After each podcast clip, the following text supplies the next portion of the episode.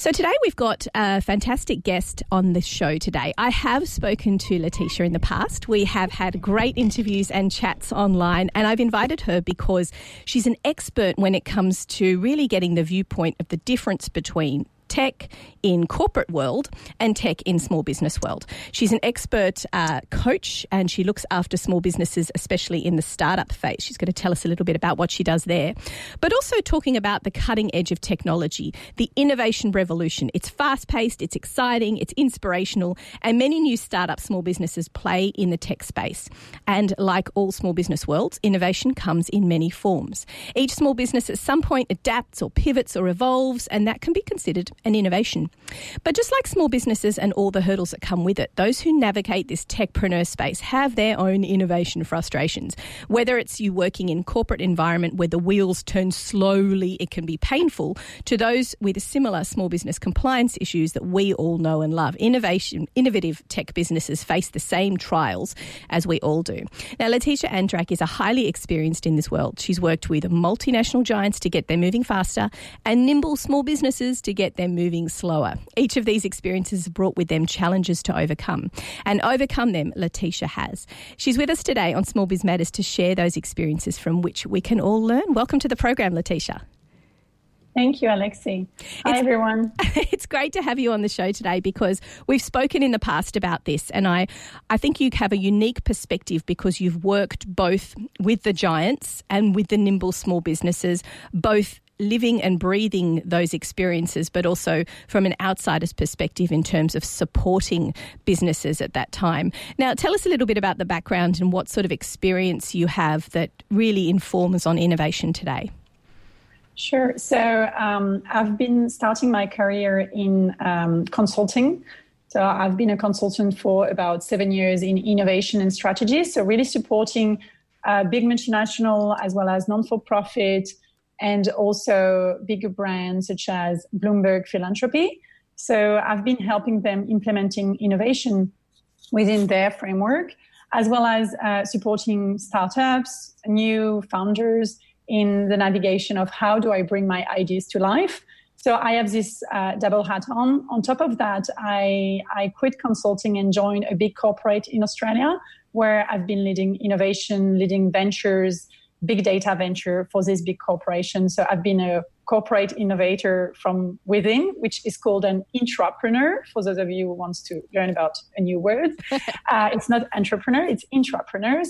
And I am also having my uh, business, my own business, where I coach and support um, startups, scale-ups, and uh, bigger businesses around embedding an innovation culture and bringing their ideas to life.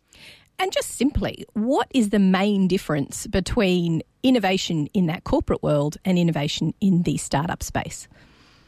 Very good question, Alexi. So the main difference, I'd say, is um, the the pace you're moving. So if you if you start bringing an ideas to life in a big corporate, as you can imagine, you have a lot of regulation in place, privacy, branding, and all those kind of hurdles that you have to jump at the beginning of uh, building your ID.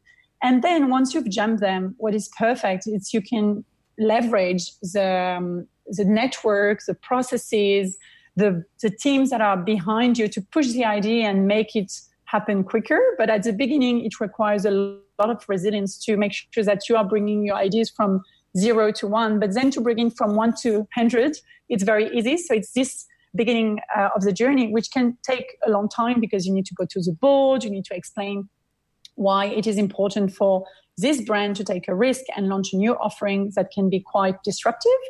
Um, in startup, it's the other way around. It's like you can start very quickly, like okay, I have an idea, boom, my uh, minimum viable product, which is called MVP for those of you who are familiar with the lean startup uh, framework. So moving from the idea to the MVP and then to scaling it to um, a product or an offering is fairly easy. It's then scaling it, making sure that you get the customer on board and so on. So it's like, it's quite interesting because you have uh, the beginning of the journey, which is very slow in corporate, and then it accelerate. Whereas in the startup world, it's very easy at the beginning to start and then to scale it's harder. And same with small business, I feel. I get the impression that in both of those cases, the connections that you make and the relationships that you build, either in a corporate or as a small business entrepreneur uh, are very, very important. Um, now, you've been in both of those worlds. Is it a different conversation that you have with, like you said, the board members than it does with, say, investors? Or do the conversations kind of happen the same way? So it's a very um, it's a very interesting uh, way to see uh, to see this because I feel it's the same. When I was pitching to create a new venture within the big corporations that uh, I am working in, it's been really challenging for me to convince the board or to convince the executive to invest in this idea. So I you know, I had to do pitch, I had to show the traction, I had to show the return on investment, and so on and so forth. And often I was feeling like I was an entrepreneur within the corporate to try to convince them. The only thing is, I had, you know, my income and I was pretty sure I would still get my job and so on, which is quite secure in a way. Whereas as an entrepreneur, you have to go through the same uh, pitch, the same way you need to find funds with your investors and so on. But it's really like the only way for you to get uh, an income or a way to go bigger with your idea and so on. So you have a sense of security, which is more important in the corporate world. But then the way you interact with board or investors is pretty uh, comparable. So that's why now I'm supporting entrepreneur, entrepreneurs, so really like startup funders, to define uh, their pitch to make sure that uh, you know they have all the right numbers, that they tell the right story, that they do all the due diligence with their customer and so on to build the perfect pitch to convince the investors. Because I feel um, I've been there. now, just because you've got that job, like you mentioned, the job in a corporate, it doesn't necessarily mean what you're trying to um, roll out in their company is a is a bona fide success. It still has to get approval. Um, I didn't realise that. I just figured they bring you on board for this particular project. They've already approved it. It's going.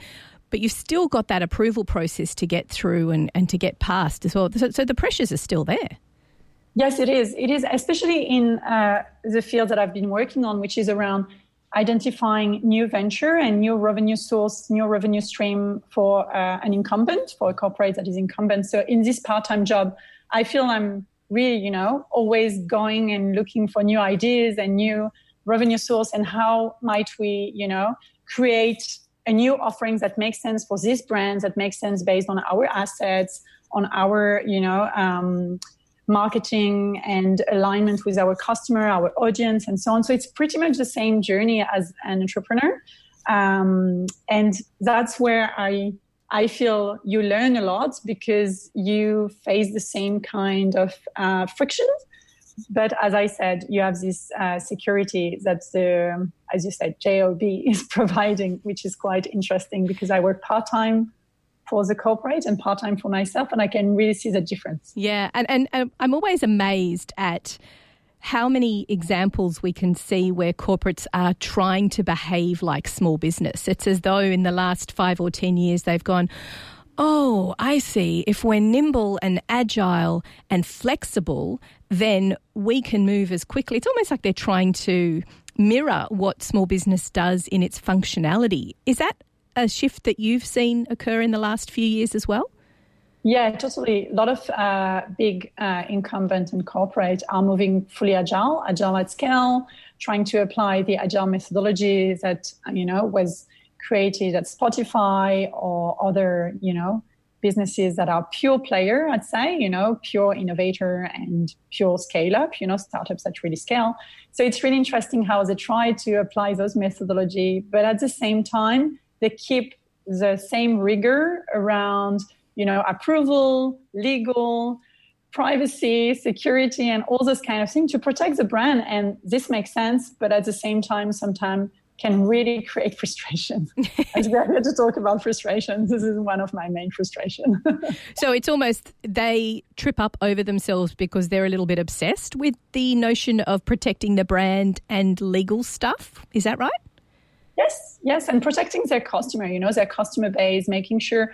And I feel, you know, it's also reassuring as a customer of a big corporation, a big, you know, brand in Australia to make sure that they are protecting, you know, their customer data or their brand and so on and so forth.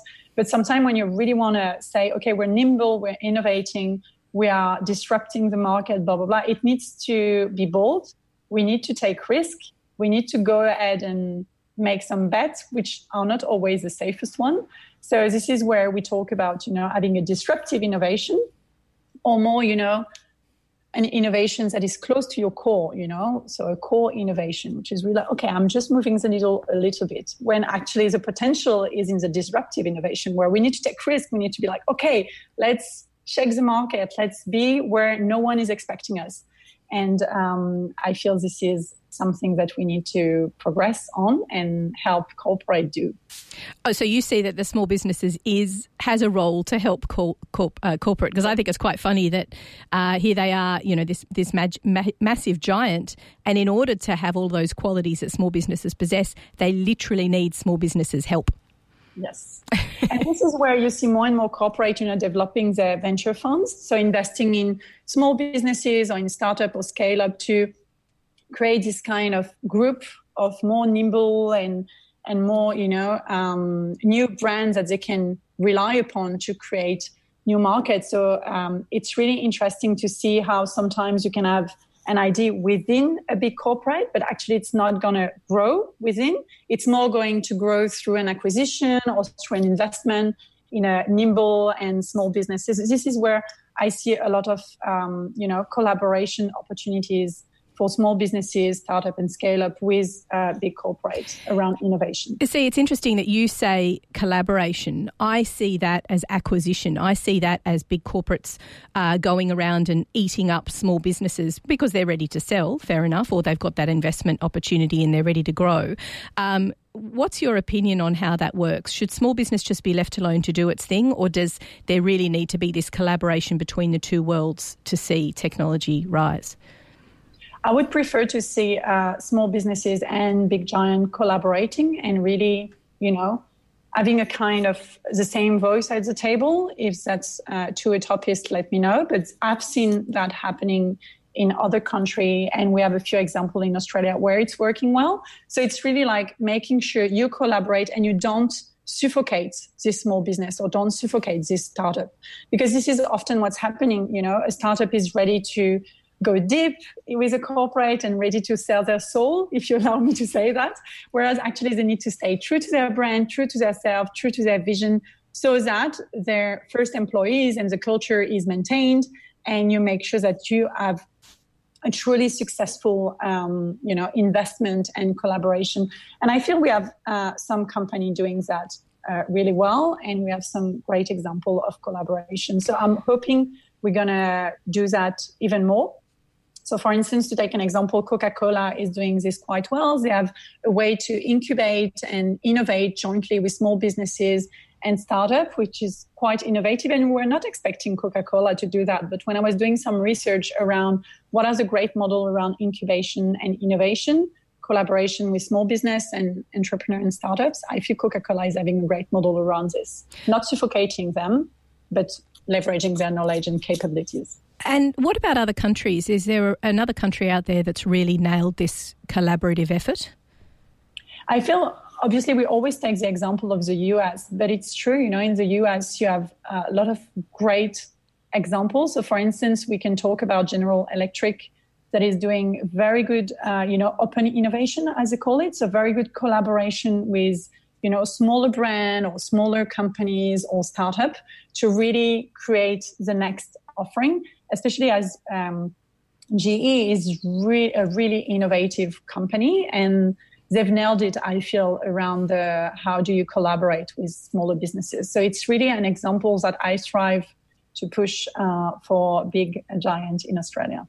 We're going to take a break here on Small Biz Matters, and when we come back, we're going to talk to Laetitia a little bit more about innovation frustrations, particularly around the notion of creativity and who does creativity best. Is it the corporate world or is it the small biz startups? You're listening to Triple H 100.1 FM. We'll be back after this.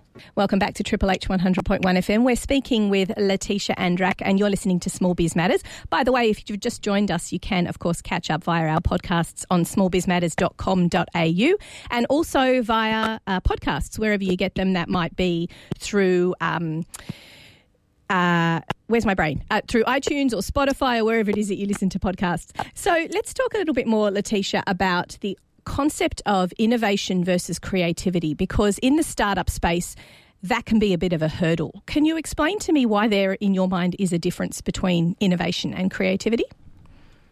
Sure, can. Before um, diving into that, I just want to make sure that we all speak the same language. So let me define innovation. So for me, innovation is really the creation of a viable new offering that uh, you know you're really releasing the word. So when I say that, it's it doesn't have to be you know an invention it has to be an innovation. And this is important around the creativity stuff. And when I say viable, it has to generate revenue or, you know, some, some kind of uh, return on investment. And when I say new offering, it's really something that we'll cover after I've talked about the creativity. It's really thinking beyond just the product that you're going to release, but thinking about your offering as a big, you know, framework talking about what is your brand, how do you engage with your customer, what are your processes, and so on and so forth. So, really, innovation is a creation of a viable new offering. So, I just wanted to first define this because this will explain you why I really think that innovation is different from creativity. Of course, you need creativity to, you know, um, have an idea and, you know, just follow through. But for me, it's not about you know it's not about just thinking about something and making it happen around innovation. It's applying a discipline applying a framework to make sure that your innovation is successful. And why do i say that? It's because i've seen a lot of businesses making i would say four main mistakes around innovation.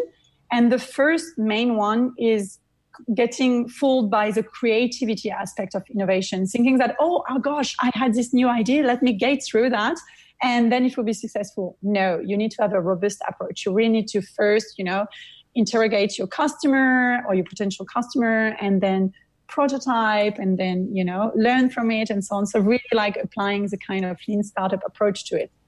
The second main mistake that I've seen is people jumping into the solution, which comes again around the creativity. It's like, oh gosh, I have this idea. Let's quickly develop the perfect solution, but for the wrong problem. You haven't asked your customer what they want. You haven't asked, you know, your network or your potential partners or your potential clients what is their pain point and being curious about this, you know, going and sitting with them, living their life and all those kind of things. So really the second mistake that I often see, it's like, I found the perfect solution, but it's answering the wrong problem. the, and here, if you allow me to quote Einstein, because I think like this quote from Einstein, when I read it the first time, was for me like just mind blowing. And I'm sharing it with a lot of my clients is if I had one hour to save the world, I would spend 55 minutes defining the problem and only five minutes finding the solution. I just think it summarizes this kind of mistake of jumping straight to the creativity aspect of it, which is like, I have a solution. I'm going to paint this. No, wait, let's ask what and they want. There's also something to be said for the pressure that we put on small businesses that you have to be fast and you have to be nimble and you have to get to the get to the result faster and, and, and with more agility than the big business. But there's also something to be said for corporates who take their time and are very meticulous about the process and then, as you mentioned before, accelerate. Yeah, and if you allow me to because my brain is ticking when you say that it's not about getting the idea right the, it's not about getting the right idea which mm. is the creativity side of thing. It's about getting the idea right. And this is where you know the discipline comes and the framework. So this is not about getting the right idea but about getting the idea right. So then the third mistake is really focusing as i've defined innovation only on the product this is where it's like oh i'm going to paint this artwork or i'm going to create this uh, you know this great glasses or I'm going to create this new chair that is beautifully comfortable, design, blah, blah, blah. But think about the whole offering. So we, when you think about Apple, it has a whole system around it. The brand recognition, the way it interacts with their partner, with the, you know, Apple store and all those kind of things. So it's what I call the 10 types of innovation. So it's like the best innovation, the best innovator in the world. Look at innovation in a broader spectrum than just the products. They are looking at it through 10 different lenses. And those 10 different lenses are really like uh, mind blowing, I feel, because it's going through what is my profit model? Am I innovative around my profit model, around your network, your structure, your processes, your product performance, your services, your product? Of course, I'm not saying that it's not important, your channel as well as your brand and your customer engagement. So I'm just like saying the 10 types like this. But when I work with some clients, we look at those 10 types and we're like, not just focus on the product because otherwise anyone can copy you. And it doesn't Try matter if you're Apple or you're a startup with a brand new product, you can still apply those principles to the way that you operate. Yeah, totally. And this is where, you know, when I uh, mentor and coach some uh, startup or small business owner, we're really looking at how do I differentiate myself on this scale of the 10 types so that my main competitor or someone that is a newcomer in market or who is already there in the market can cannot copy what I am doing. Because if it's just a product, if we go back to the chair, anyone can make the same chair as you do. But if you, you know, create a specific ambience, a specific, you know, brand, a specific way to engage your customer, a specific way to deliver your product with your network of partner, a specific way to engage your channel, and so on and so forth, it's going to be very hard to copy you. Yeah. And the fourth mistake, so keeping it unique, you're saying that's one of the fundamental principles is being unique. And I guess with 10 different ways of looking at it, you will build your uniqueness out of really investigating all of those options. Totally. And being curious about it and being ready to challenge the way you are setting your business, the way you are setting the experience of your customer, the way you are defining your product. Really like being very curious and you know applying the human centered design approach around how might we, you know, questioning yourself, how might I be different with my business mm. model? how might I be different with my experience? And the fourth mistake is really about launching when everything is ready. So many times I've seen small business owner, startups, or even corporate be like, no, no, no, don't release it. It's not perfect. Please release it because when it's perfect, you're not going to learn or you're not going to be ready to change everything. And it's what Reid Hoffman is saying, the founder of LinkedIn. It's like, if you're not embarrassed with the first release of your product, you've launched it too late. It's a great way. Feel, you know, it's so true. LinkedIn at the beginning was so crap. So. Yeah, it's so true. You have to be ready to evolve and innovate as you go. It's like it's a continual process. Um, Laetitia, we've come up right up to the top of the hour. I'd like to thank you so much for joining us and sharing with us all your wisdom and your experience in both the corporate world and the startup world. Where can people find out more about you? So I have a website which is called www.essentialshift.co and I also have a Facebook group which is called Essential Shift Collective. So creating this collective around innovation and transformation. So hoping to see you there. Fantastic. Thank you again for joining us on Small Biz Matters.